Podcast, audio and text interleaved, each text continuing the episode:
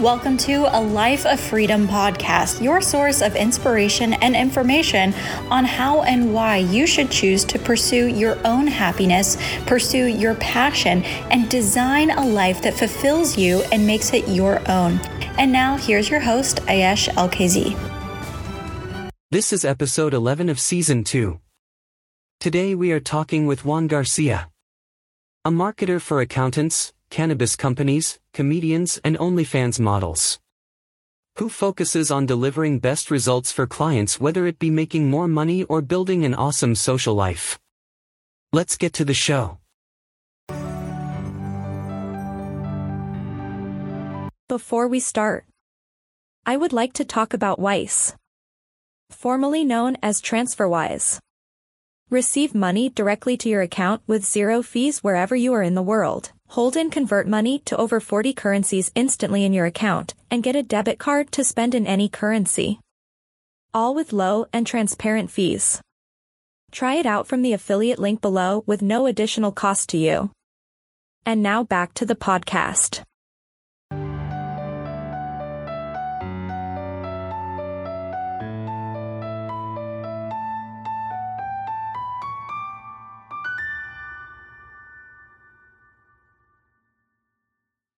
So Juan is uh, great to have you here. It's nice to meet you. So tell us like who are, who you are and what you do, like a basic introduction. Okay, well let's start with what I do right now.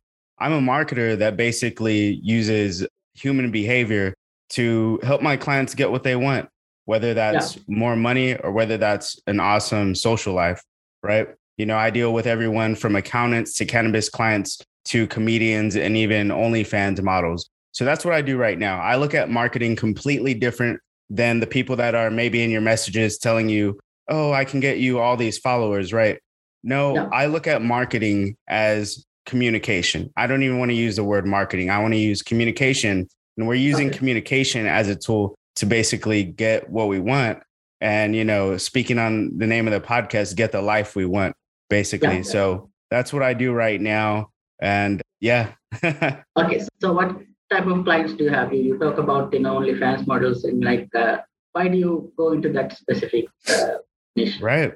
Yeah. So you know, I'll I'll lead up. I'll give you a quick background and lead up into how I even got into marketing. Yeah. Right. So in college, I was actually studying accounting, and yeah. uh, through through I guess the business course, you obviously have business classes. So I was in a business management class, and I just got frustrated with reading the textbook examples. And I yeah. said, you know what? I'm going to make my own t shirt business because there's only at Texas State University, there was only one other t shirt business, right? And then you had the bookstore. And I was like, wow, dude, like we, that's, they need some competition here. Like I can clearly enter the market and start selling t shirts to the, that kind of had the college spirit around it, right? And en- encapsulated what the people at Texas State liked, right? So you know, I saved up my money for my part time job at McDonald's to make my first order of shirts. And with that first order of shirts, I only got five different schemes of a, of a tank top. It's summertime, it's a river city. So I went to pool parties, I went to the river, and I put them on different people. I put them on different models and started taking pictures. And I would give them, I would give them away at a party at these pool parties too, as well. And so you know, that's how I, that business, that t shirt business, that helped me figure out I was actually that good at marketing when I had, you know, models like Julia Rose, who is Jake Paul's wife or girlfriend right now, I think. And that, that was back in the day when no one knew her. I just like,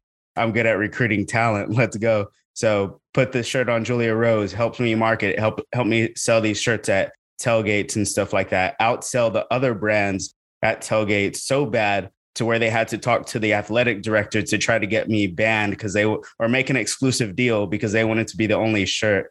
Right. So they tried yeah. to do that. I, I talked to the athletic director. I didn't let them do that. And then you have other celebrities on campus that, you know, wore my shirt, like the Sun God. And then from yeah. the Sun God wearing my shirt, then Big Nietzsche knows about me. He's a guy that I just met. I just, no, no, I didn't just meet him, but he was at a couple of my parties and stuff like that. And he became this really big influencer. And I actually saw him this past weekend at Babes in Toyland.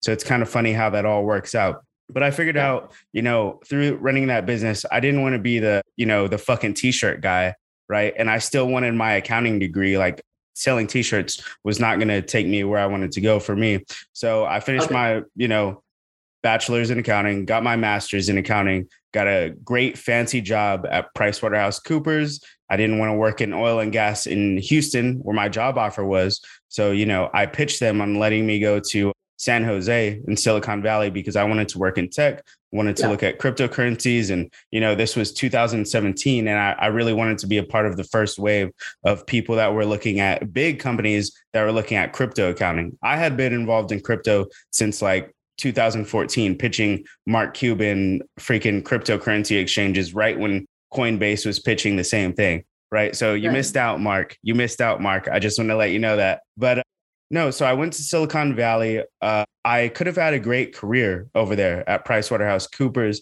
I was leading the firm really from a cryptocurrency standpoint at a, and it's not usual to do that in a big four, such a, you know, the most prestigious firm yeah, yeah. in the United States, right? Eight months in, you shouldn't be the leader of, of, they shouldn't be asking you to start to lead a division. So I thought about that and I was like, dang, because I really went to Silicon Valley so I could learn from cryptocurrency people. And I was like, dang, well, I'm teaching the firm about cryptocurrency. Like this, this is a little bit ridiculous.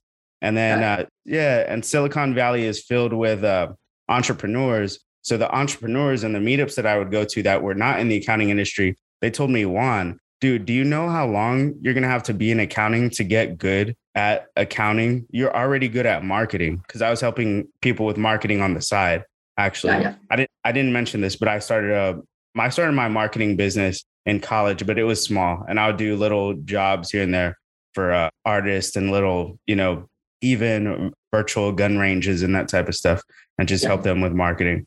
And you know, I thought about what the entrepreneurs in Silicon Valley were saying. They're like, dude, you're already good at marketing. Like, just help a business with marketing because you can't help a real business with accounting right now. Right. So you're working at okay. PWC 120 hours a week during busy season, which, if you know anything about Silicon Valley, they work a lot more than other regions of the United States when it comes to, you know, just the things they got to look at with tech and then you put tech into accounting and then we're just in the office seven days a week on on a sunday right? Do, yeah. doing accounting and like you know i even negotiated a raise in my first eight months just because i was such a hard worker. Like i wasn't the most technical accountant.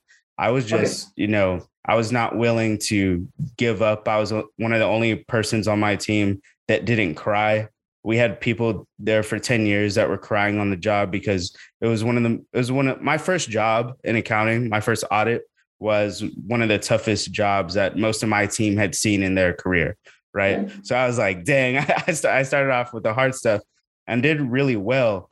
And i would have i would have loved to keep doing that honestly if the pay was there. But the pay wasn't there. You don't make that kind of money in a normal job. There's only and even if you were at the top and making partner level salaries you know there's there's a point to where you're trading time for money and you know the math just doesn't work out if you have incredibly big dreams right? And that's not to say entrepreneurship is for everybody or what i'm about to tell you i did is for everybody because not everybody should do what i'm about to tell you i did. So I was looking at everyone around me. I was looking at the, you know, the older partners in the office, the managers, and I was just like, dang, dude. And I, I remember, and I remember being in high school and looking at my managers in McDonald's or like the old guys I would be working with in the kitchen. And I was like, dang, dude, I do not want to be like them. I better try fucking hard. so, so, uh, I was, and now fast forward to PwC. I was looking at the managers at Price Waterhouse Coopers fancy job, get, you know, anything we want, put it on the company, right? Make you feel really good. But at the end of the day, you just don't get paid for the amount of hours you work. It's you get paid very low per hourly the way the math works out, right? And I was like, dang, dude, I don't want to be like the people like looking at my my superiors, my managers, my, you know, the partners above me, right? Like I don't see myself living that life. So I could, you know, spend five years here and then start my marketing business for real. And that's actually what I planned to do going in. But I was only eight months in at this point, And I was like, dang, here's what I thought about. And here's what I think a lot of your listeners should think about. You should compare yourself to the person five years down the road that had never made that big decision, right? Uh-huh. So, so the way I looked at it was if I quit my fancy, safe job right now and start the tough road of entrepreneurship, after five years, that entrepreneur is going to be a better, a much better entrepreneur than the Juan Garcia that stayed in that, you know, those golden handcuffs for five years and then started entrepreneurship, right?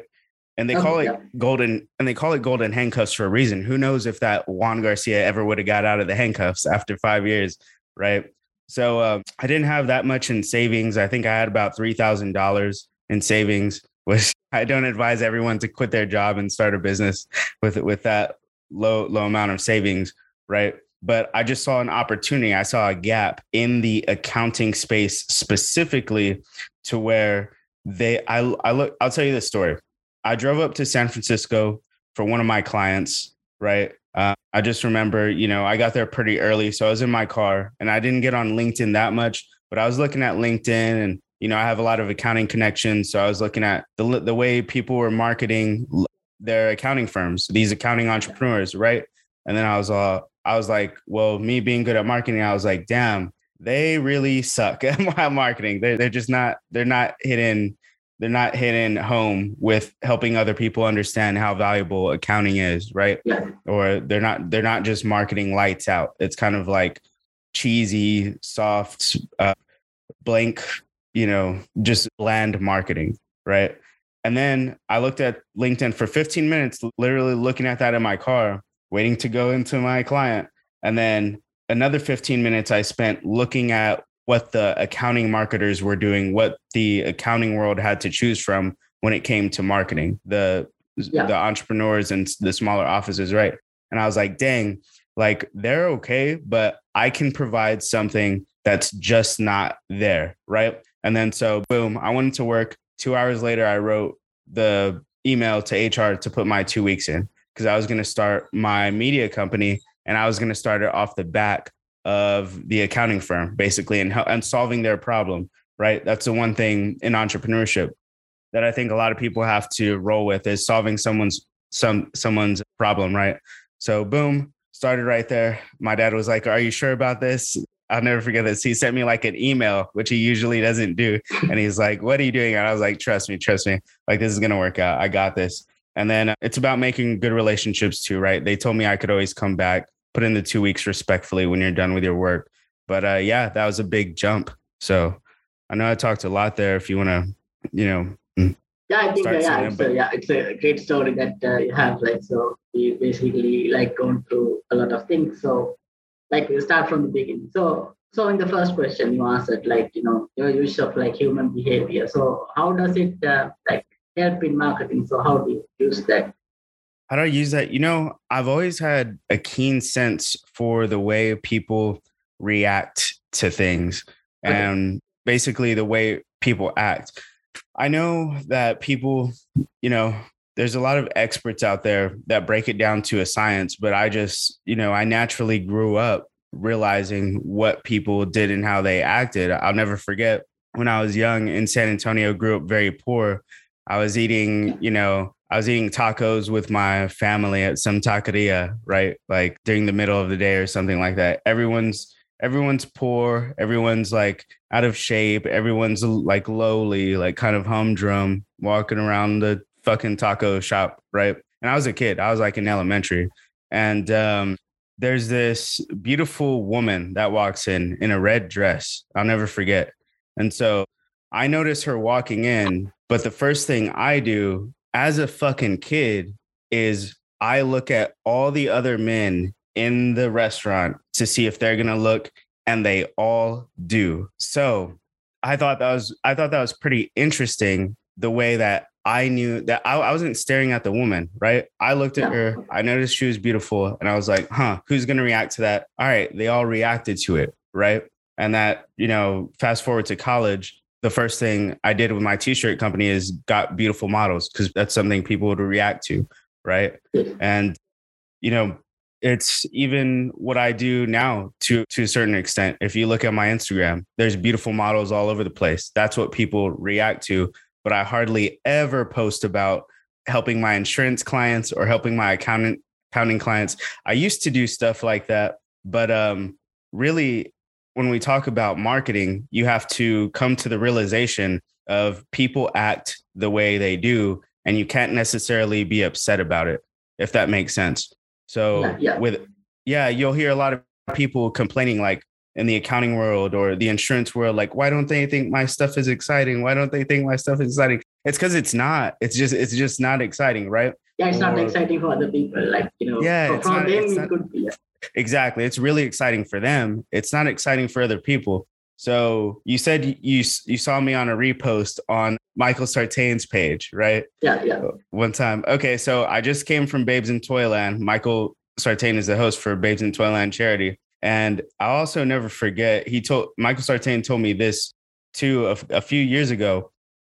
You know, I was we were talking about events, and I care. I have an accounting degree. I grew up poor. I care about financial literacy. It's a big thing to me, right? So I wanted to I wanted to create a charity event that helped kids with financial literacy, right? That's what I wanted yeah. to do. I brought that idea up to him and I was like, dang, maybe we could, you know, get models there and stuff like that. He's like, dude, that's a bad idea. Don't don't do that. Like you will not get the models that you think are there, right? You can invite a bunch of models, let's say to an accounting conference or financial literacy thing. Like, you know, out of 2000, maybe two will come, right? to that to that type of stuff. So you got to even even with uh, these influencers and these models, you know, there's certain things that they they care about, and you'll see, you know, babe, babes in Toyland kind of hone in on a lot of those different things, right? Yeah. One thing I will tell you is so basically he told me don't do the financial freaking conference, right? What I got from that is instead throw the event that everyone looks at and then bring the accountants to that event or bring the the you know the analytical minds the insurance agent throw him in the middle of the modeling event throw him in the middle of the charity event throw him in the middle of the bikini the bikini competition and make that person even a judge maybe if you want that person as a client if that yeah, makes sense yeah, yeah. Or you know even even back to a lot of people hate on Tai Lopez right they hate on him because he's so good they hit on him because he's flashy, but he gets the attention of a lot of a lot of kids. So one of the ideas I have in the future is basically based off of the way human humans act, right? Going back to your question. One of the ideas I have with, you know, financial literacy is shit throughout my life I'm going to be, hey, look at my life, look at my life like right? And I think I'm the person the perfect person to do that. There's there's there's no one that's listening to this that can't do that, but I believe there's a lot of people that wouldn't want to with the way their life is set up. And it's all about setting up your life the way you want to. And I like I like my life, man. And but I have a lot yeah. bigger goals. So yeah, I think uh, that uh, so what you're basically saying is that uh, you have like developed, you know, like detect like not what a lot of other people see that you, you look at things at like a different angle. So uh, if you can uh, tell like you know what kind of things that people do to like you know see see the world that good like you know? You know i'll say this. Think about what other people actually want right? A yeah. lot of people talk in the i frame a lot of people talk in the i frame so you know people want different things. You can't necessarily go to the the person with a lot of money and sometimes they money is not the thing that they want if that yeah. makes sense. Or you can't you can't go to like um the person that has it really going on with the women and think that they even need more women. That's probably not even what they want right now. They might want more money right? Yeah. so you know i'll that's that's my biggest thing when it comes to human behavior people need to focus more on what other people want so my instagram I wish, I wish I could post like cryptocurrency stuff and people would care, or accounting stuff and financial literacy stuff and people would care, but they don't. So what I'm going to do is I'm going to show them a lot of what they actually want to see, a lot of humor, a lot of memes, a lot of jokes and models, jokes and models in the same post, a model telling you a joke, right? Yeah. And then between between that, I'm actually going to mix in, hey, guess what, guys, I do this. Hey, guess what, guys, I do that. And a lot of people aren't going to look at that, but that's a better strategy than not having people look at you at all, right? Yeah. So you got to think about what other people want when it comes to you know whether whether you have that certain investor you're trying to get or whether you're just trying to get a bunch of followers on social media. What are the what do the people want to see? Okay, so so can you tell like you know any kind of tips and like you know how to grow an Instagram like for your business or your personal brand? Sure, perfect. Oh oh man, I I love this. So it's even okay. So we're in 2022. Yeah. It used to be easier to grow an Instagram, right? Now what you're gonna have to do to grow an Instagram is you're gonna have to collaborate with much bigger accounts, multiple accounts, not just one, and have them put you on, so to speak, right? Yeah. Have them repost your stuff. You found me because Michael Sartain reposted my stuff. And if you yeah. go look at my, yeah, if you go look at my Instagram, I don't have a lot of followers because I mean, I got deactivated. And when I got deactivated, I I don't think, you know, I even had a lot of followers for, you know, I guess I had a lot of followers if you're pretty bad at, at social media, but I wasn't concerned with my followers, my follower count, yeah. as much as I'm concerned with who is following me, right? Because I could fake it. One of the things that I've seen a lot of people do is buy someone else's account, right? And then change the name. And now they have all those 100,000 followers, right? 200,000 followers. I've seen a lot of people do that, but those followers might not match up with the people that you're trying to sell to, right? So yeah, yeah even though even if you you're so that's tip number one right get people to repost your stuff bigger accounts to repost your stuff uh, if you're making some type of service actually give it to that that big account for free offer your services for free if you're yeah. on the come up and just starting out i got one of my clients one of my accounting clients he was doing taxes for a huge ig model Kate, Katie Williams, right? She has like 700,000 followers, right? So yeah, yeah. he was doing her taxes for free so that then she could go ahead and promote him, right? So you might want to do things like that. Like that's a good way to not only grow your followers, but grow your Instagram, right? And then even me editing stuff for like big rappers, I've got even got them their first million viewed videos, like Money Man. I did that for him. His first million viewed video on Instagram by me editing something and him reposting it. Right. And that ended up being his best post. So do something really cool like that. The second tip I'll give on that is focus more on who's following you than the amount of followers, right? Yes, you do want the blue checks following you. Yes, you do want the people that are actually your customers following you, right? Because there's a difference between fans and customers and you know i think i think that's my true expertise there's a lot of people that can artificially pump the numbers up. Back to that message I m- mentioned earlier oh i'll grow your follower count by this much right? No when a client comes to me and they're like juan i want to use social media first i figure out what they want right? But what they want is usually business. It's usually landing sales. So i look at it from a profit over fame perspective.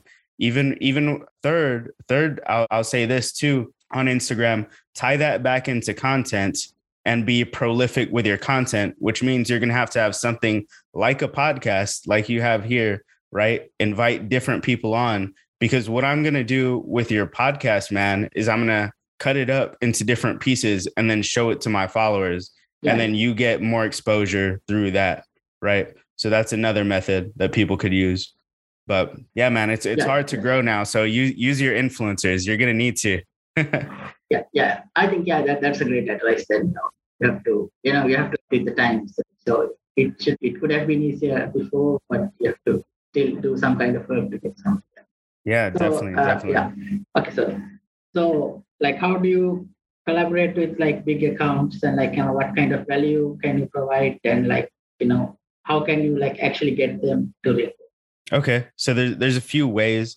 I think one of the best ways is to actually um, collaborate with them in real life and go meet them at their yeah. events. That's one of the best ways. I remember with uh, Gary Vee, I really wanted to do business with uh, his his, you know, right hand man, James Orsini. So what I did is I went to yeah. his Super Bowl meet and greet in Atlanta a few years ago. And uh, you know, I just I just went up to him. Me and my brother made nice video for one of his clients for Vayner Sports. I mean, we're good at marketing, so we made a nice little video concept and we showed it to him we, in the meet and greet right? We showed him the video he was like oh that's cool. I was like look what did i tell him?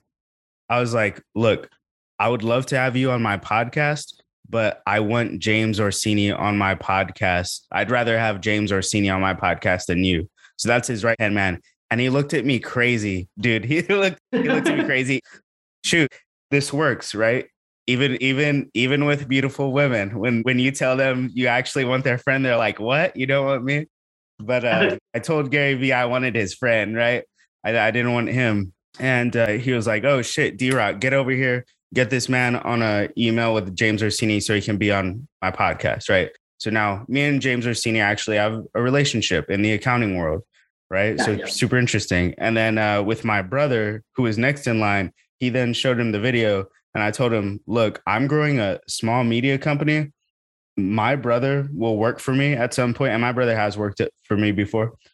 My brother will work for me at some point, but you can have him for right now. So he was like, oh shit, AJ, come here, get this man an internship. So he got a little internship interview from that. And at that point, they wanted him to finish college, which he did. And now, now he has a cool media job, not with them, but it's yeah. that's definitely a way to that's one way to do it is meet people where they're actually at, right? You want to meet some of the biggest influencers in the world, go to Babes in Toyland charity, right? They got one, you know, coming up in June, and I think another one this year in Las Vegas. I went to the one in Miami, and I not only connected with, you know, influencers that I'm now going to do business with, and, you know, uh, I even connected with old influencers like Big Nietzsche that used to come to my parties, and now we're going to do bigger business, right? Yeah, yeah. So go to go to those types of events. The second way I say to do it is do stuff for free for them, like back yeah. to that editing stuff for them and pitch them that way, either in the messages or just start doing it and start tagging them. You never know. They might, they might repost it.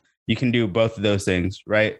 And then yeah, the third way is invite them to something really badass. Like let's say you you're making the connections to get free tickets to the Super Bowl party, right? Because you went to you went to Babes in Toyland. Now you know certain people that run uh, Super Bowl events, and now you can get free tickets to Sports Illustrated. So then you invite Katie Williams. You DM her. You invite her. Hey, you say you say something like, "Hey, got free you know Super Bowl tickets to Sports Illustrated party. Would you be against going? I see you love the 49ers, right? Oh my God, like let me go. Boom, she has a great time. Thank you so much, Juan. Like, oh my God. Then I pitched that same Katie Williams, that big influencer, on doing business with my accountant. And so all this just has to do with figuring out what would be value valuable to people and then even connecting the dots further, like taking it further than just meeting them and connecting with them. Because connecting with people is fine, but there's there's certain names you don't want to name drop too early. I always tell my clients this just because you can reach out to someone at the moment doesn't mean you should. Sometimes you should actually, you know, meet them that first time and then just do that first meeting, just, you know, get kind of that mere exposure, meet them a couple times. And then, you know, there might be a right time to actually provide them value and give them that ask. So that's what I'll say to that as well with meeting these, uh, you know, these higher status people. Okay, yeah. I think that's uh, really helpful, like for like for anyone that they, they, they that want to grow and that. So I think it's like more important, like with connections that you know people have. So it's it's like Definitely. it's not just for Instagram. It's just good for business, like you know having the connections with people and yeah. Definitely. And about creating connections is just back to what I said earlier about human behavior. Figure out what people actually want, right? Yeah. So like you find people actually want and you can give to them. So it's beneficial for them. So uh, exactly. Like how do you describe like the current like algorithm on Instagram? Like what kind of content? What kind of content? Okay, so the algorithm on Instagram, honestly, dude, it's it's all it's all jacked up now. I wouldn't yeah, depend on an algorithm. Like people will say reels, But Yeah. even then, you have to, you know, just be smart about it. And it's it's less about the algorithm and more about what sounds you see that are popping off, like the sounds you can use in the reels, right? Yeah. Go on that sound, go on that trend, right? So Yes. now yeah now it's now it's more about hopping on the trend like kind of how it is sort of how it is on twitter with hashtags right Yes. but do that same hashtag thing that you did in twitter and back in the day now do that with the sounds on reels the same thing with tiktok right i see that you know with a lot of my clients it's actually better to get better to get attention on tiktok to then grow your instagram does that make sense Yeah, yeah. Yeah, for 'cause- attention, you have to use it. yeah, yeah, exactly. So you can actually, and you can actually make a TikTok con- content pretty easily. You don't have to, um, you don't necessarily have to make these hard TikToks or these hard dances or be super funny. You know, let's let's boil it down to let's say the accountant, and I give a lot of accountant examples because, like, dude, when I say they're the worst at marketing, I legit mean they're the worst at marketing. They are so bad that in every movie they are the butt of the joke or in like just different social situations everyone always has a joke for accountants and that is directly tied to you know the way they've marketed themselves in that industry and the type of people that go in that industry so if you're like that and you're not as exciting or you're not you know down to make the long tiktok or the joke just record a podcast like this and put the podcast on uh, on TikTok with some pretty cool topics that people care about entrepreneurship and living an amazing life, a life of freedom being one of them, right? So Yeah. Actually you're going to now now you're going to have to find your way around the Instagram algorithm. I also work with a lot of cannabis companies and a lot of cannabis companies are shadow banned. So the algorithm doesn't even matter anymore, right? A lot of Yeah. the OnlyFans content girls are shadow banned. The algorithm doesn't even at, matter anymore. So now you have to think about different ways people can share your content or Yeah. sort of piggyback off of different things. I'll also give this strategy as well. People don't think about this. I don't think people I've not I've never heard anyone give this advice. Maybe maybe I've I have heard Gary Vee give this advice in terms of, you know, kind of talking about the overarching scale of social media, but not particularly particularly an Instagram strategy in 2022. So an Instagram strategy in 2022 is to go on huge pages, huge, you know, pages that are talking about different topics in your Yeah. industry or maybe, you know, pages where it would make sense that people would see you, the, the type that you want to connect with and give yeah. insightful give insightful comments in the comments or if someone's asking a question in the comments be the one to answer everyone's question if someone is trying to solve a problem which a lot of i do for a lot of my uh, cannabis accounts actually. A lot of my cannabis accounts people are asking different questions or fighting over this and that in the industry. And then you just go in there you make the most insightful comments and then you help different people out. And through that a lot of people will follow you. And then also on uh, meme meme pages and stuff like that. And uh, you Yeah. know in, interact in the comments over there. You you might be the top comment right? So i said i said this about linkedin too back in the day but sometimes on linkedin a leaving a hundred comments a week will make you tons more money than le- than making a hundred posts a week okay let me say that again leaving 100 comments a week can and most of the time will make you more money than leaving 100 posts a week, especially if no one is following you. I'm telling you, dude. Yeah, that sounds good. So you you you, you talk about like you know shadow ban like getting you know, from that like cannabis accounts or defense accounts. Mhm. So what kind of strategy do you use with those accounts and like what kind of like other methods that you Yeah, ex- exactly what I just said as well. The getting getting people to share your content, making Yeah, yeah. content so good that it's actually shareable, right? Because if it's not shareable, it's not going to work. So that that's a part of it. You got to think about what people find funny, what people find valuable, what they find entertaining, what they find you know useful. They can use it as a utility. So uh, you know that would be first, and then the second one is it's exactly what I do with the shadow banned uh, accounts is we go into comments of bigger accounts and start dropping hell, hella knowledge in there. Like the other comments can't compete with the knowledge knowledge knowledge we're dropping, right? Yeah. And you might get into kind of a debate all day with someone, but through that debate with that person, other people see how good your answers are and then they go and follow your account and interact with your stuff, right? And of yeah, course, yeah. actually another thing that we do is contests and giveaways, right? So if you have an already you can pay for a giveaway. You can pay to be the sponsor for a giveaway on another person's account, right? Yeah. So you can actually pay if you're trying to grow your shadow banned cannabis account, or if you're a dispensary that no one really has ever heard of, right? What you can do is pay to promote on Texas Cannabis TV, which is one of my clients, right? You can pay to promote on there, and then we'll do the giveaway. And if we do the giveaway and tell everyone to go follow you, we're going to get you much more followers than you could have done on your own, if that makes sense. Right. So you can sponsor giveaways, that type of thing. You can run giveaways, and people seem to react to that a lot. And you kind of have to figure out what they like to give away. And you might might want to get spot. Let's say you can't afford to give away anything, right? Be the person that finds the opportunity to where that's even possible, and then talk to someone else that actually has the money to give away something cool like a PS5 or like a $200 gift card to somewhere, right? And then you both join in on the giveaway and now they have to follow both accounts. So you can actually do it without money. You can be creative if that makes sense. Yeah. So we talk about like the shadow ban. So can you like actually like, you know, define the shadow ban? Uh, like, so like what is a shadow ban? Like what kind of thing happened? So what?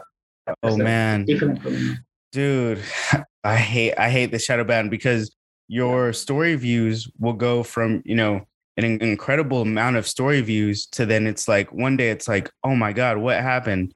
Like who's seeing our story now? Like what happened to our account? And it's like oh we got shadow ban another one is you know people will type your name in the search bar on instagram and they'll have to type out your full handle instead of when you just you know type out a little bit of it, it auto populates. No, it doesn't auto populate anymore when you're shadow banned. They got to type yeah, out the full thing. And so that can be a huge problem as well when you're trying to connect with people or telling people to follow you and stuff. They might be like, dude, you're not here. I'll be like, dude, type in the whole thing. I am there. it's hard to find you. Right, right. Yeah. So let's talk about TikTok. So you, talk about like it's like it's so it's much easier to grow right now on TikTok. Mm-hmm. So, what kind of strategies are yeah, like uh, yeah. So, I think the best strategy, if you know, there's there's different strategies for different industries. On yeah. honestly, right?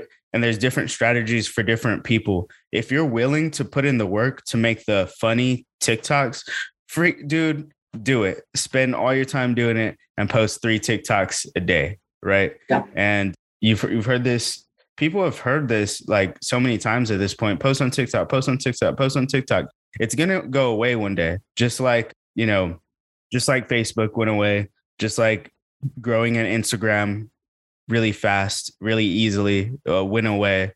Just like even gaining a, tons of organic reach on LinkedIn went away. And it's you can still be successful on LinkedIn. It didn't go away that much, but TikTok is by far the biggest opportunity in organic in organic impressions in organic reach when you talk about do you have the time to actually spend there? Do you have like are you are you time like uh how do you say it? Do you have more capital in time or do you have more capital in money? There's two different types of people right?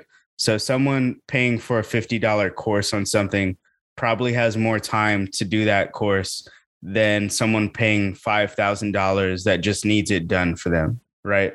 Yeah. So if if you're paying money and you just need stuff done for you and you don't have time to make a lot of content or you're just not funny and you don't want to make spend you don't want to spend this time making content, right?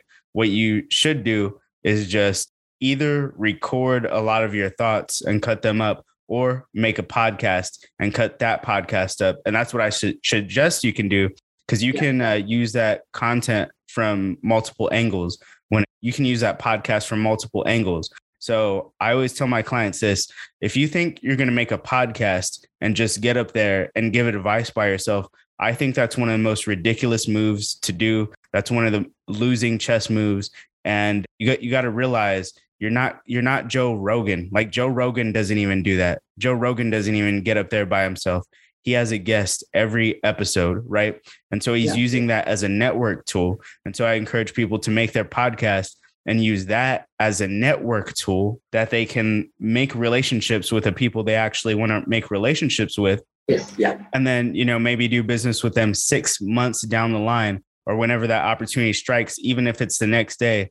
It, because after you're you inter, you're interviewing that person, even if you didn't know them prior to the interview, you now have a much deeper relationship with them than just asking them for some kind of shit, right? So so that's one thing that a podcast is great for networking. And then you take that same podcast, the hour long conversations, and you cut it up into you know micro micro pieces of content that you can then put on Instagram. You can then put on TikTok, okay, and make your whole page full of TikToks and really get traffic from that, right?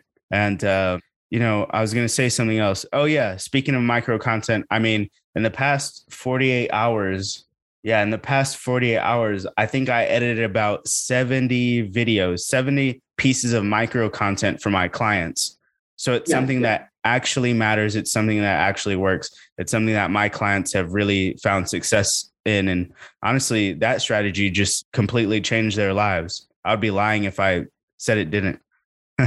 yeah, definitely. So you talk about like you know or like using like uh, small clips and from that kind of stuff like to go to grow a podcast. So any other strategies? Yeah, you know, check this out because a lot of these strategies tie into some of the things I already said. Yeah, so yeah. let's let's say you can't just message someone and get them on your podcast, right? Yeah. You a lot of times you can't just message someone like Gary Vaynerchuk and get him on your podcast. Yeah, yeah. Or, you know, people people like that, whoever you want, a big time name, right? You can't just message, let's say, Andrew Schulz, and get him on your podcast.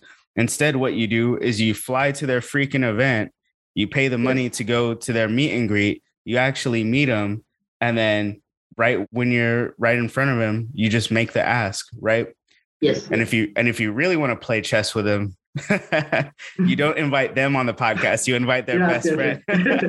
yeah, yeah. All right. Um, so, uh, so tell like, how would you like? How would how do you start like marketing like for a new client? Like when a new client comes to you and they say mm-hmm. they need your help, like how how would you start with that process?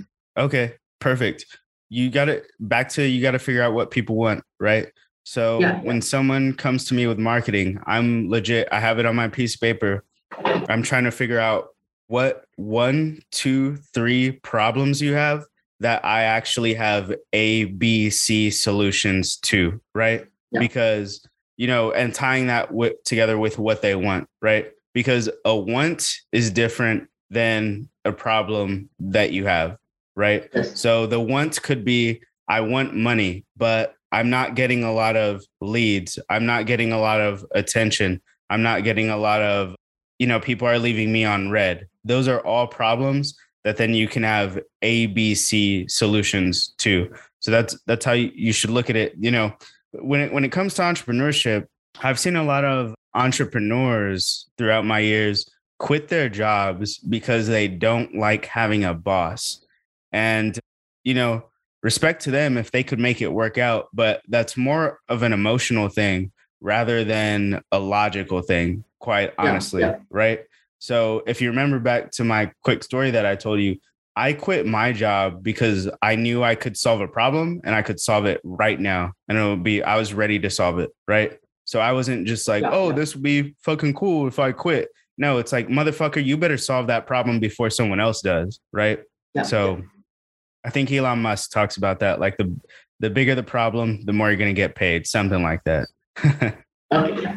So, um, so let's go back to you know stories. So from this college days, so you mm-hmm. started so would you say that like the t-shirt business like was your first business or do you had anything right i mean i sold i walked around with a box of chocolates in high school and i outsold yeah. the cheerleaders who were selling world's best chocolates kind of plain jane chocolates so what I would do is go to Sam's Club and buy, you know, the $15 chocolates 30, for 30, 30 bars for $15 of the really good chocolates that people yeah. actually wanted, like Snickers and Reese's and stuff, Skittles and stuff like that, and sell the good candy and just, you know, not even have to really. Uh, this was in high school, not even really have to sell. You don't really have to sell stuff like that. You just sit down in class, sit down in lunch, and people want the thing, right? So, uh, I mean, I was an entrepreneur from an early age. I mean, I didn't even get into this. I tried to sell drugs in sixth grade and got caught and got sent to alternative school in sixth grade, dude. Yeah, yeah. Like that's how like I've always wanted money from a young age. It's just something that I didn't have. It, it was it was a scarce resource, not only in my family, but in my neighborhood. And then to top it off, everyone would talk about, oh, money is not everything but then money is or money is the root of all evil but then i'm legit seeing money be the root of all problems like quite quite literally right so yeah. that was a big mistake when, when when i was in sixth grade trying to sell drugs from the older kids and got caught but um no i was i was a good kid after that really good kid actually from where i come from and then uh, in college before I started that business, I actually flipped watches. So I bought them on Facebook Marketplace for cheap yeah. and then sold them on eBay, cleaned them up. And sometimes you would run into really good deals. So just little entrepreneurial stuff like that. I would say like business minded. That t-shirt was my first legit business, but it wasn't my first entrepreneurial venture, if that makes sense. It's my first yeah, business yeah. where I went downtown to the municipal court and filed the freaking DBA right to, to do business. So that was pretty that was pretty interesting. And um, if i um, did that business today i would fucking kill it. That was just like a big learning lesson. I'm not going to say i did badass at that business or anything but it definitely taught me a lot. Yes yeah yeah. So like um, so would you say like you know like being an entrepreneur like that should should that like come from like you know from your work or like you know do you think like people can develop things like certain skills to be an entrepreneur like how does dude, I don't. People say that, right? Born? Are you a born entrepreneur or not, dude? I don't believe entrepreneurs are born. I don't believe yeah, yeah. they're born at all. There, there just comes a moment in life, whether that's in freaking elementary or sixth grade or like high school or, or wherever you're at. It can come even, you know, later on when you're a freaking $300,000 partner at PwC and now you want to quit and be an entrepreneur, right? So it's not born. You just realize it, it, oh man, good entrepreneurs, it's when you realize things can just be taken to the next fucking level and you have to take matters into your own hands, right? It's not about, oh, I can't have a boss. Like people like Mark Cuban say he's a sucky employee. Well, that kind of that does kind of suck. That is a kind of sucky quality to have because if you're a sucky employee, guess what you have in business?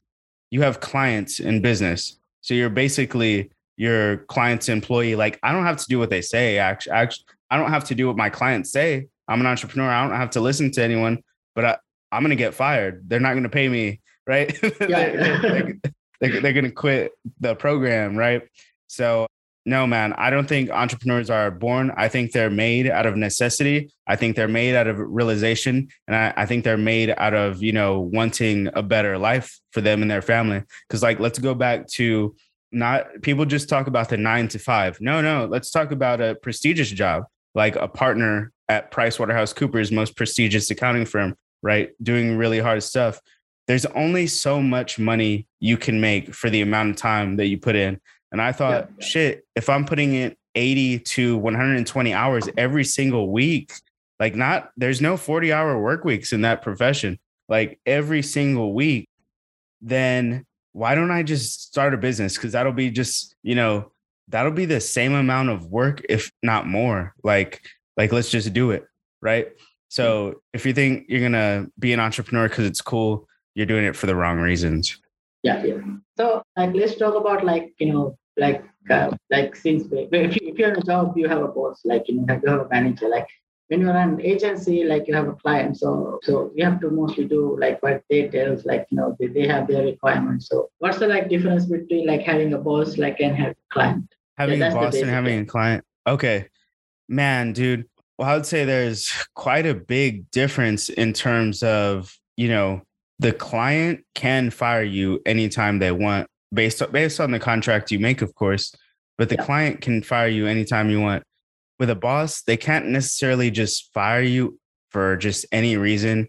You actually have to mess up, or I would say you get more chances with a boss, right? You okay. just get more chances with a boss. With a client, like, because a boss is going to have to, they got to develop the team. So they got to care about you and like there's certain company policies you can't fire this person for that or so many strikes or whatever. The clients do they don't think like that. They're th- not thinking about you or your well-being. They're thinking about themselves right? So yeah, you're yeah. serving your client and you know you're over delivering for your client as well. This whole you might have heard the saying the old saying uh, under promise over deliver right? Yes. yeah. You know what will get you more sales? If you actually over promise and over deliver and I mean over deliver. Like, um, yeah. man, I remember when I first started my business, there's a lot of contracts I shouldn't have got myself into to where I over delivered like a motherfucker. That was fun. And I grew their business, but didn't do a lot for my me financially, but at least, you know, I got some good stories out of it. And then now I'm doing the same thing. Over over promise, over deliver. Like you shouldn't I come from a humble background, right? And I think it's a losing I think it's a losing game to be humble. And what's worse about that game, if you're being humble because there's you think there's some type of reward from being humble, then I think that's evil. I think that's kind of Machiavellian. You're you have ulterior motives, right? I'm being humble. I'm being altruistic so that that people can can do more business with me. No, dude, you should be you should be humble when you're actually on top. You should be humble when yeah, you're actually yeah. on top. But when you're fighting for it, no. Let's let's make noise, man. I know I know how I can help your business. I'm small. I know you haven't heard of me, but I know I can help your business like this. And I would be lying to you if I didn't say I could change your life, right? Yeah. So that I'm making those type of sales, right? And I am changing lives. So okay, yeah, I think yeah, that's uh, like that's that's a really good tip. You know, like like everyone, you know, when they get successful, like you know, maybe they you know get uh, uh, like uh, what you say like PK or something, yeah, something like that. Uh, something like that. So like back to back to the like the t-shirt business. So you you like you identified the opportunity, like you know there's a there's a t-shirt shop that they that you you you can like make a proper competition, like you hire models and so um, like uh, mm-hmm. can you like go through like in like in detail uh, like what kind of so how was like the business process? Like you know do you, do you have any like do you hired anyone or do you like you know just uh, like you know like do you have like uh, you know like kind of like freelancers like working with you like you know like photographers or models or how does that that work? Nice. Okay great question. So i'll tell you exactly what i did. I, so i was working at mcdonald's. I was kind of figuring out the math of what it would take to buy t-shirts which these yeah. days you shouldn't do that. You shouldn't. This was like back in 2013, 2014, and I didn't know about drop shipping, right? Now you should yeah, probably yeah. drop ship your t-shirts, but I had to buy my inventory first. So I went to the print. I got first of all, I freelanced a logo maker to make the logo, right? Yeah, yeah. You made actually no, that wasn't my first logo. I made my first logo. Like in, uh, dude, I didn't know shit. I made it this thing in like PowerPoint. I made yeah, my first logo in PowerPoint and like I took it to the screen printing shop and I was like, huh, I need five tank tops of these five like different colors, right? So at first it was five tank tops of five different colors. And my marketing plan was I was going to see if people actually liked it. So, yeah. you know, I got my first couple models and we went out, we took some photos, put it on Twitter, put it on Instagram then that's when I started going to pool parties and going to the river and putting my shirt on people just to take the picture and then taking it back off of them. Right. and they would do it. I don't know why they agreed to that. like, I'm not getting so appreciation. Yeah. It was it was so funny, but then at some point I did start giving out free T-shirts at yeah, pool yeah. parties and stuff like that. But uh, so so that's that's the first process I went through to even get the material so that I could then market. Actually, let me back up. Okay, keep that yeah. in mind, right? Dude, I just remember this and I'm so glad you asked the question because I started marketing and making the social media account for my business on Twitter and Instagram, but mainly on Twitter and started, you know, just telling funny university jokes in the university thread so that yeah, I could yeah. grow my brand before I even had any t-shirts to show, right? Yeah, or any mock-ups at all. I was like, look, here's the idea. We have a t-shirt company. I had the ethos like, here's the idea. We have a t-shirt company. 10% of profit goes to the San Marcos River Foundation. And like that's a we want to keep the San Marcos River clean, right? It's a it's a college town that really cares about nature. And like that's kind of the thing over there, very close to Austin. So similar values there. So I just I just marketed my eyeballs out for months before I even bought the t-shirt. Then boom. Now I buy the t-shirts, put it on people and the pool party, take them off, right? Yeah. Get the freak, get the pictures. And from from there, the next step was getting more models to then work at events like the Texas State tailgate. Like the tailgates, that was my favorite event because we would sell out or damn near sell out every single time. Like people just loved it. Like yeah talk about branding, right? People just loved it. They loved what we are about. And I would have, you know, even models like Julia Rose, I would give them a commission and it was very, very low. I remember for a full day at the tailgate, one time, Julia Rose, if you look up who she is right now, her selling t-shirts for me, she just made $20 at the tailgate, yeah, yeah. right? Like, God dang, that's a lot of work. And the way I was like pushing them, like, hey, talk to that person, talk to that person, take a, take a picture with that person. Like, da, da, da, let's just sell sell our eyeballs out right? Yeah so i was commanding a sales team of basically you know attractive college girls that just wanted to be a part of that even that brand that i built. And i'll still have you know a lot of those models to this day that even started with me you know talk about giving me my props on how good leader i am. And i'm very humbled that they even say stuff like that online because dude, that's me just barely learning business. Right. And so I did that same process for a couple of years, kind of, uh, and then I'll take that even further. I, I even you leverage that to then do business with people that had other businesses in San Marcos, like a party bus, right? Yeah, yeah. So then we're bringing t-shirts on the party bus and doing business with a guy named Sacred Thomas, who some some in the community community may know who he is back in our college days. And now we're set up to do business again in Austin when we're talking about media or Tulum or something like that. So, super interesting stuff. I did that for a minute and I made some money. It was paying the bills. It was like legit paying rent, but it wasn't making that much. I wasn't like, oh, yeah, I should keep being the t shirt guy. Right. So, yeah. and then at some point, I just stopped and I started helping people with marketing because I was like, I can. I learned marketing from this. Let me help you with marketing, like a small gun range, like stuff like that. Yeah. So it's like uh, you realize like you you can uh, like you know like you do like much better like you know with helping people like with your knowledge. So yeah. Yeah, yeah, definitely. Building brands, realizing what gets attention, realizing what people like, realizing how to connect the dots. So it's very humbling to look back because I look back, I feel like I sucked, but I guess I was pretty good for the time around the people I was around. Yeah, so you know, I just got I just got reminded about something when it comes to the algorithm because you know we were talking about it so much earlier and we were talking about shadow bands earlier. Yeah. But look, here's what you have to realize when it comes to marketing, especially on social media.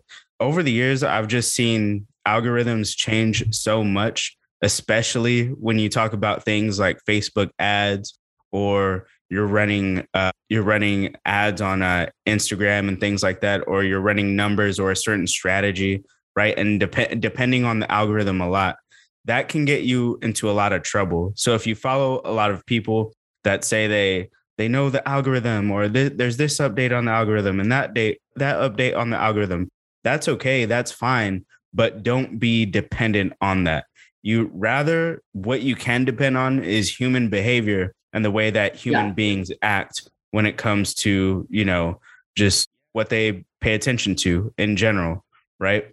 So I'll say that about the algorithm. You can't be always chasing the algorithm around because you'll lose a you'll lose a lot of money that way. And I've seen it before. Yeah, yeah.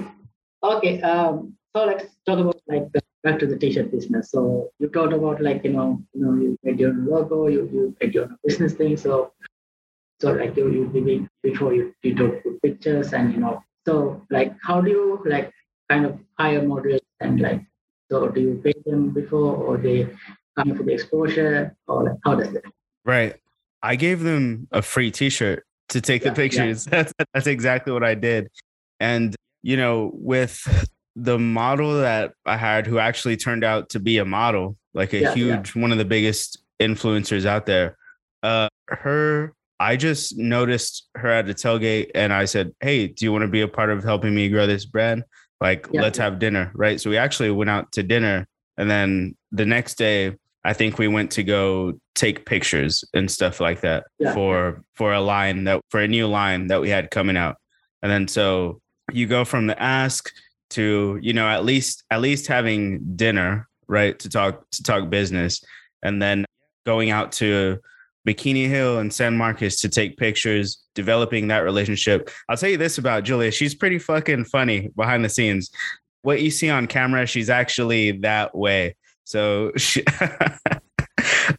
pretty pretty funny character. I won't let any uh, uh, private stories slip out, but let's just say she's a funny character.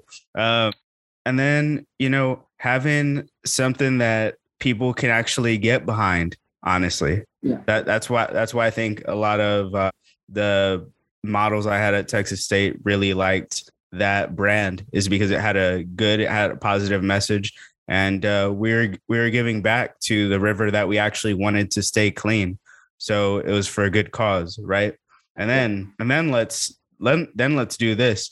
We actually had a little competition going with another brand, Sound Marvelous, right? So I actually right now I work with one of their models from the past actually. So we had a little competition going and the girls cared about that as well. Like they wanted to outsell outdo Sound Marvelous. So that was pretty cool. But um, no, I I mean we're all in college. I just gave them free t-shirts. I gave them a free, you know, opportunity, I guess. And you know, that's a different opportunity than what I give a lot of models that come to my different networking photo shoot events now is shoot I give them a mansion. I give them a yacht. I give them cool photos, some of the best photographers in the city, right?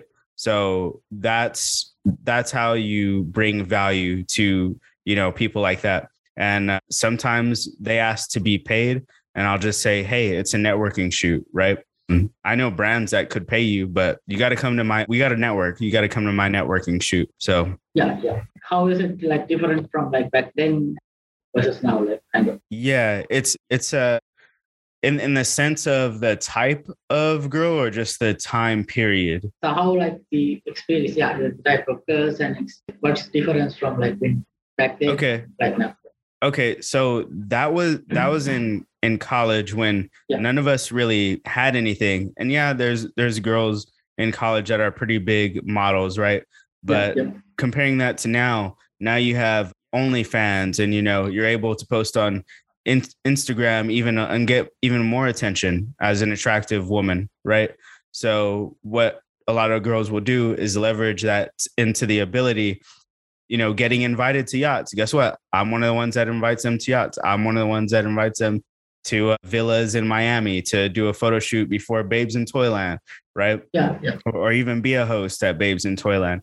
And so it's just now I see that, you know, people are wanting more and more value when it comes to you know models and i don't even like to use that word anymore i like to use the word influencers so okay. you're seeing influencers want more and more value there's some pretty big influencers i talked to back in the day that were you know this was around 2015 2014 that wanted like $2000 per post there were those influencers still back then but now those same influencers are even bigger and it might be 200,000 per post or 100,000 to work with them quite honestly when back then they were only asking me for $2,000. I wasn't going to pay it, but it was pretty cool to see that and be in those conversations with a couple of the brands that I worked with, trying to get influencers to promote their music or what have you. Yep. Yeah.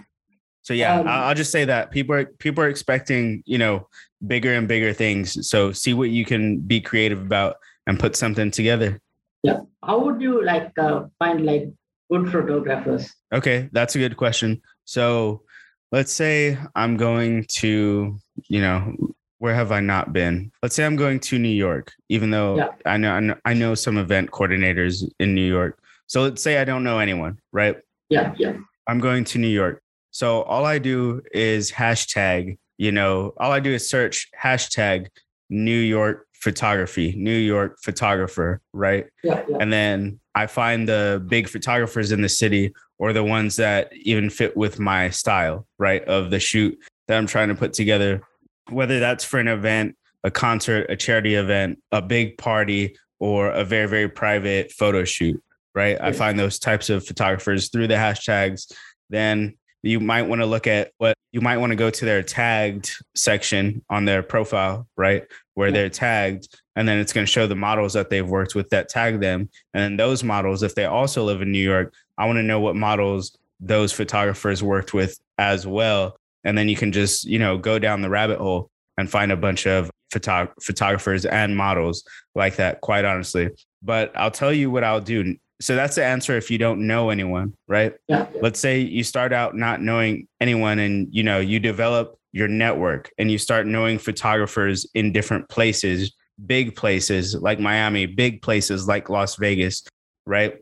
Even LA. And you start knowing other event coordinators. You can then just ask these people, um, hey, who are the best photographers? Like, let's do an event with them.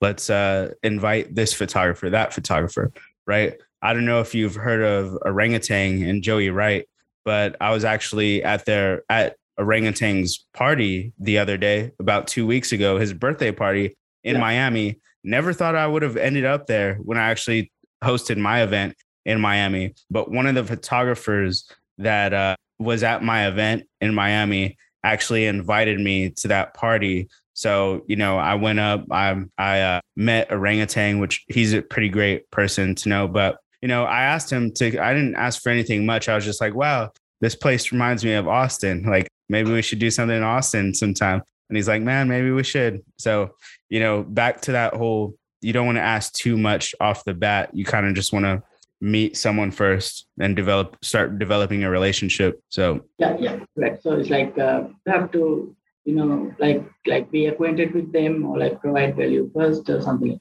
that yeah so that's what i would do now right now today i would rather get introduced than meet someone cold or i would uh, rather invite them to the expensive Super Bowl party that I can get them into for free, or yeah. an event like Babes in Toyland where I can actually make them a host, right? Or have them be even a photographer or a videographer at a big yeah, event yeah. like that that they would find valuable. So I, I, would still do that to this day. But like, let's that other scenario is just like where you don't know anyone. You just like maybe pop in town for a day, or you don't know anyone in that town. Yeah, you got to go through the hashtags and yeah, start searching the where they're tagged and stuff like that. Okay, so you talk about like Super Bowl, like you know, getting there. So can you uh, talk more about that? The Super Bowl. Okay. Yeah, I keep bringing it up because uh, my brother is involved in sports media. And so yeah. every year we're going to actually go to the Super Bowl. One of these years, we're going to have our own Super Bowl event, right? But for now, we've just attended events like the Gary Vee thing, showed up in person, you know, kind of made that relationship over there for the first time. I forget this about the Gary Vee thing too is my mentor, my first mentor that I hired, David Meltzer, He's a sports marketer. He's very yeah. well known in the sports marketing. Well, yeah, I don't know if you've heard of him, but that's yeah, what I did on. You've heard of him, great. So check this out. I put in my two weeks. Right, go back to PwC. Yeah. I put in my two weeks. First thing I do is I hire David Meltzer to coach me because I had met him because he had been on my cryptocurrency podcast that I had back like when I was in start when I had just moved to Silicon Valley. So I actually had David Meltzer on my podcast even before I asked him to, uh, and I went to one of his events before I asked him to coach me. Actually, or no, maybe that was after he. No, I wasn't at one of his his events. So I went to. Uh, I invited him on my podcast, made that relationship. Then after that, asked me to asked him to coach me right after I put in my two weeks, and uh, I was talking to him day one, day one of entrepreneurship, eight in the morning, talking to David Meltzer. So let's go. And uh, re- me and my brother really want to be involved in the sports world. So, Dave, back to if you didn't catch that, David Meltzer was at that same event, and yeah, so yeah. he even I even knew someone important in the room that was speaking by the time I got there. And then uh, with the whole the whole Super Bowl thing, it's sort of hard to put an event together, and that's really what I want to do. So what I'd rather do is help someone else put on their event. Or now yeah. I'm getting to the point where shoot, we might have a big uh, Super Bowl photo shoot before some type of big event, right? Uh, I don't know if you've heard of Luke Krogh, but he actually invited me to a Super Bowl party where he had G-Eazy, and it was kind of his birthday at that time, I guess. Yeah. So I was looking at his Instagram stories at the time and I saw him. He was down the street from us in Miami during the Super Bowl week, a couple days before the Super Bowl. And I was like, hey, man, like, love to join you. I'm actually down the street. Me and me and my brother are here. And he was like, oh, yeah, come here. I'll get you in. So we waited in the lobby at, I think it was Fontainebleau Hotel. And, yeah, yeah. uh, you know, we're waiting for a minute, and my brother is like, "Dang, is he actually gonna come out?" And I'm like, "Yeah, I mean, he, he's DMing me right now. Like, I think he's gonna he's gonna come get us." And so he comes out of these doors, pulls us into like this secret room. You go from like the lobby to like this big party with like models and like important people and stuff like that. And uh, he gets us our, you know, wristbands and they're like, hey, have you bought tickets? He's like, no, they're helping run the event and stuff like that. Right. So I meet a few models when I'm there. You know, Michael Sartain is like doing his thing on the mic, like kind of, I, I forgot I forgot if they had actually had a bikini competition there. I think they did. I think Michael Sartain was hosting a bikini competition. Yeah. And then uh, it turned into a concert where G-Eazy actually, you know, came to the stage and Luke actually put us on stage. So that was pretty cool. But that still wasn't my own event. That was taking part in someone else's event. And, you know, it's pretty cool that when I went to that event, Luke was like, Luke told the girl, "Oh yeah, they're helping us run it." Like we didn't do shit. We just showed up. so so I'd really love to put a badass Super Bowl event together someday, and that will happen. So yeah.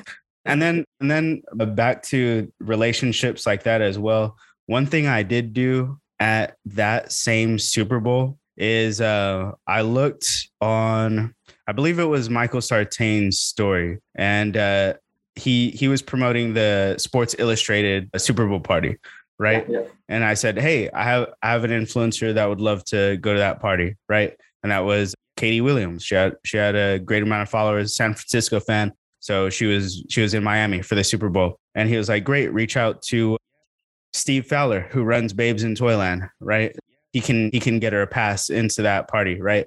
That's what he did. He got her pass into that party. I wasn't even in town at that point. I had left the day prior but it's pretty cool to be able to put the pieces together like that and provide even people like you know Steve Fowler value and bring you know more influencers to Super Bowl party.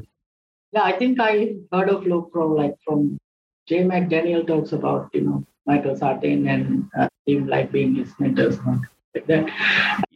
So like you talk about like like events in Super Bowl. So like the Super Bowl is the big event, like you know, there's the football matches. So like these are like the events like you like held like prior to that event. So like before because like a lot of people come yeah. there and like yeah. Yeah, and that that's a good point. And you know, that's that's relevant to what happened recently with one of my events. But I'll I'll say this, you kind of want to you don't want to set up shop where people there's not foot traffic, right? Yeah. So that's why I liked the the Texas State tailgates so much. Yeah, yeah. I set up shop there and I sell out in one day where I've been yeah, because people come. Yeah, exactly. Or I do my photo shoot before babe the day before Babes in Toyland and make sure Babes in Toyland and everyone else knows about it, right? Be, yeah, be respectful and actually ask them if it's a good idea to do it the day before or the day after. They said the day before. So we went ahead and did that. And, you know, we have Babes in Toyland hosts showing up and we have great photographers showing up and stuff like that. So it's centering your if if you're doing events and you're starting out, especially when you're starting out, you really want to center it around something people are already doing anyway, if that yeah. makes sense. Right. Like like so, say if they are coming to an event. So if you have a, like something before, so they can come. Yeah, exactly. You don't want to, let's say you're at cannabis, you got a cannabis company. You don't for the cannabis company, you don't want to be the cannabis company yeah, yeah. that go that goes and does your event at the cannabis convention, like where all the other cannabis people are and all the you know all your competition is. You want to yeah. go where to what people are already doing, like a big music festival where maybe Snoop Dogg is performing, and you do an event there at the music festival or have a booth there, right? So let's let's not get confused and think we're so important that people need to come to our events. Specific. Have have yeah, have your events where people are already going anywhere. Yeah. It's like, you know, like uh, like having a, like social media because like people just come to Facebook. So we need to have presence there, like something like Exactly. Or or going in the comment section of a yeah, big yeah. account and dropping knowledge. Yeah. So the tailgates. Uh, so I think a lot of people are maybe not familiar.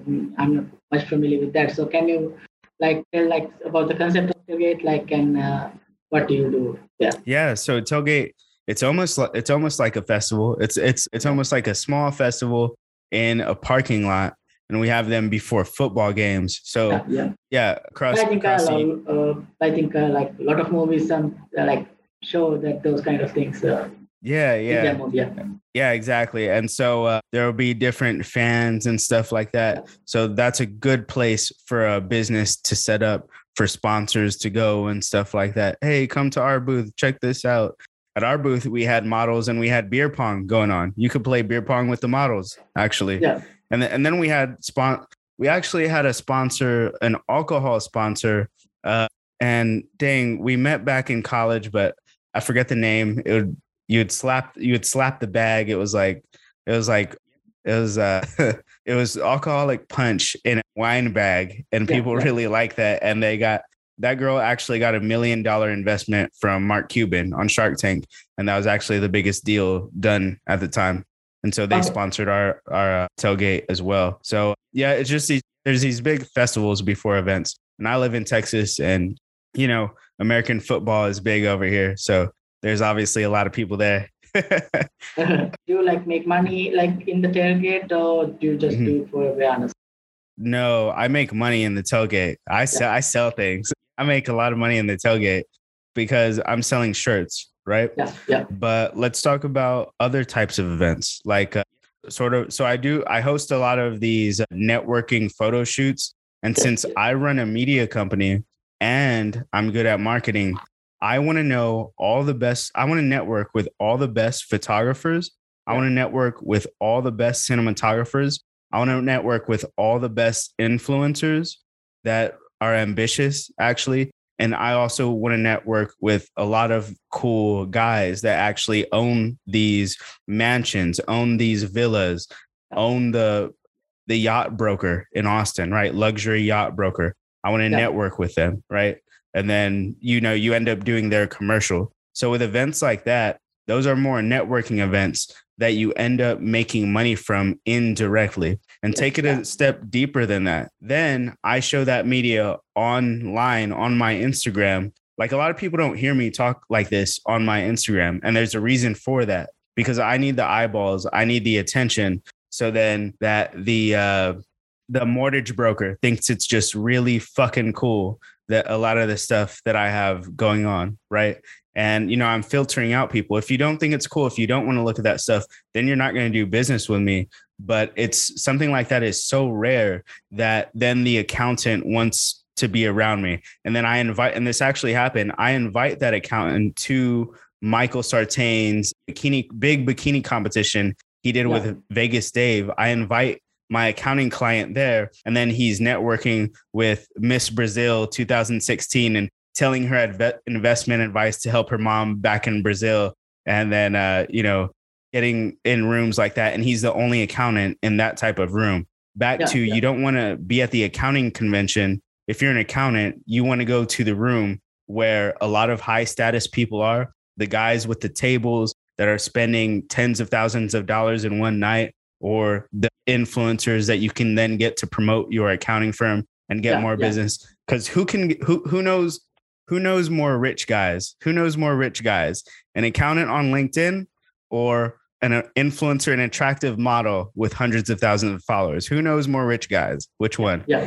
So yeah those uh, are net, networking events. You want to be at yeah, true, true. Do you you do your own networking events now, or do you like go to other networking events? And- so for about over two years now, I've done my own events, and yeah, it happened yeah. pretty fast. It happened. Okay. Uh, you know, I just talked about that. I just talked about that bikini competition that Michael Sartain yeah, hosted with Vegas Dave.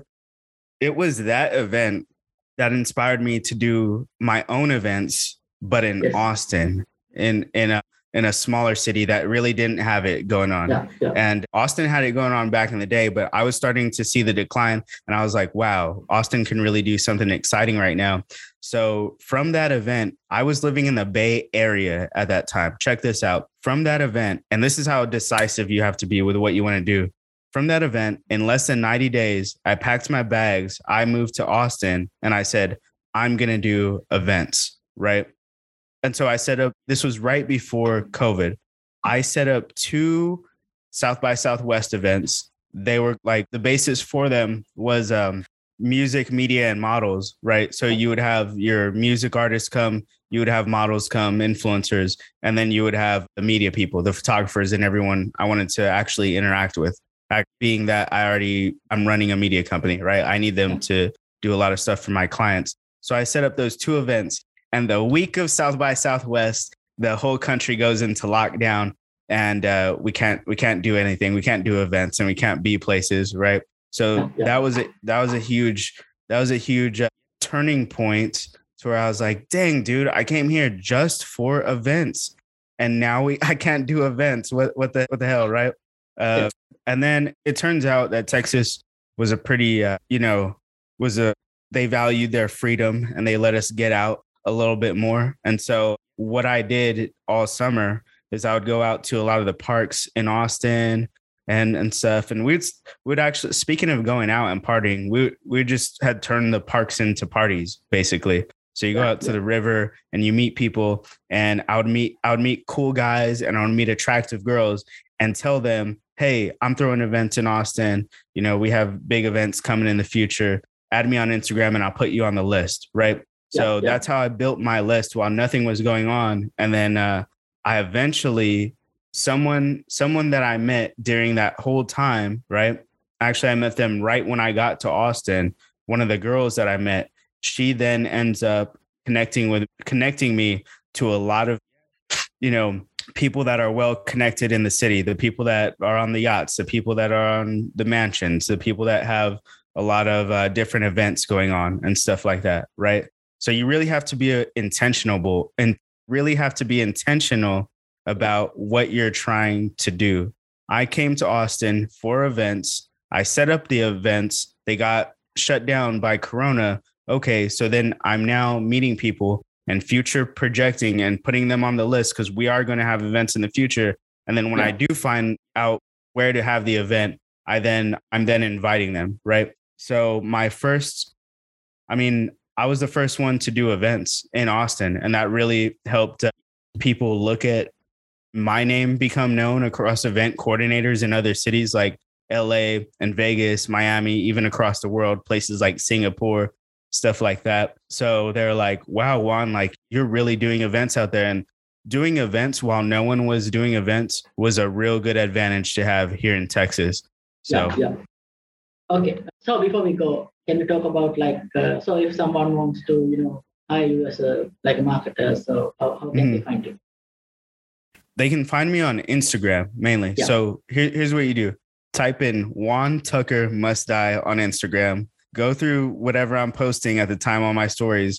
Go through all my highlights. Go through my photos and you'll be like damn this dude is a marketer. And then you yeah. dm me and you say and you say hey what's going on? And you tell me a little bit about your business so that's the best place to find me. You can also find me on places like LinkedIn, Juan Garcia. I've had one thing I did with my brand over the years is I stopped serving accountants. Remember how I went straight into accountants?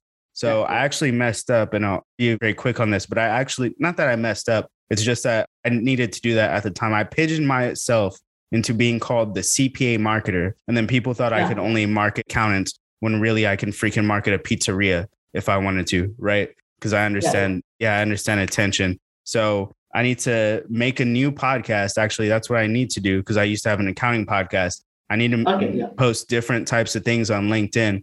But yeah, go connect with me. The best place is on um, Instagram. Juan Tucker Must Die. So okay. is, is the name from a movie? Yeah. It's from a movie called John Tucker Must Die. Yeah, John yeah, Tucker yeah, I, Die, I, I saw a trailer. Yeah. You know, I would really love to have my at on Instagram be Juan Garcia. I used to have the official Juan Garcia Jr. That account got taken down, but uh, everyone has my name down here. I, I live uh, in, te- in Texas. Like, yeah. yeah, yeah, everyone is Juan Garcia. All right, uh, great. So the final question: um, What does freedom means to you? I think freedom is living a life by design and not being shackled by anything, even you know, and I'm not talking about, uh, we talked about the golden handcuffs already. One thing we yeah. didn't talk about is politics. Don't be, you know, held down by politics either, right? You know, it, it sort of matters who becomes president, but don't let that really matter for your life. Whoever becomes president, figure it out anyway. Like figure out some way around it, right? So a life of freedom means that you're living a life by your own design and, you know, living that life is not a mindset. You can actually tactically write it out and figure out the steps to get where you want to, whether that's in the next 90 days, the next three months, the next three years, or even the next 10 years, right? So, you know, there's there's ways to do it. It's not something you just imagine and it's a vision board and it's a dream board. You can you can have the vision board, just make sure there's tactical steps to actually achieve those goals on your vision board. Yeah, yeah, yeah. Uh, so, so Juan, so it's great to uh, have you on the podcast. It's been a great experience. Thank you for coming. Um, Thank you, man.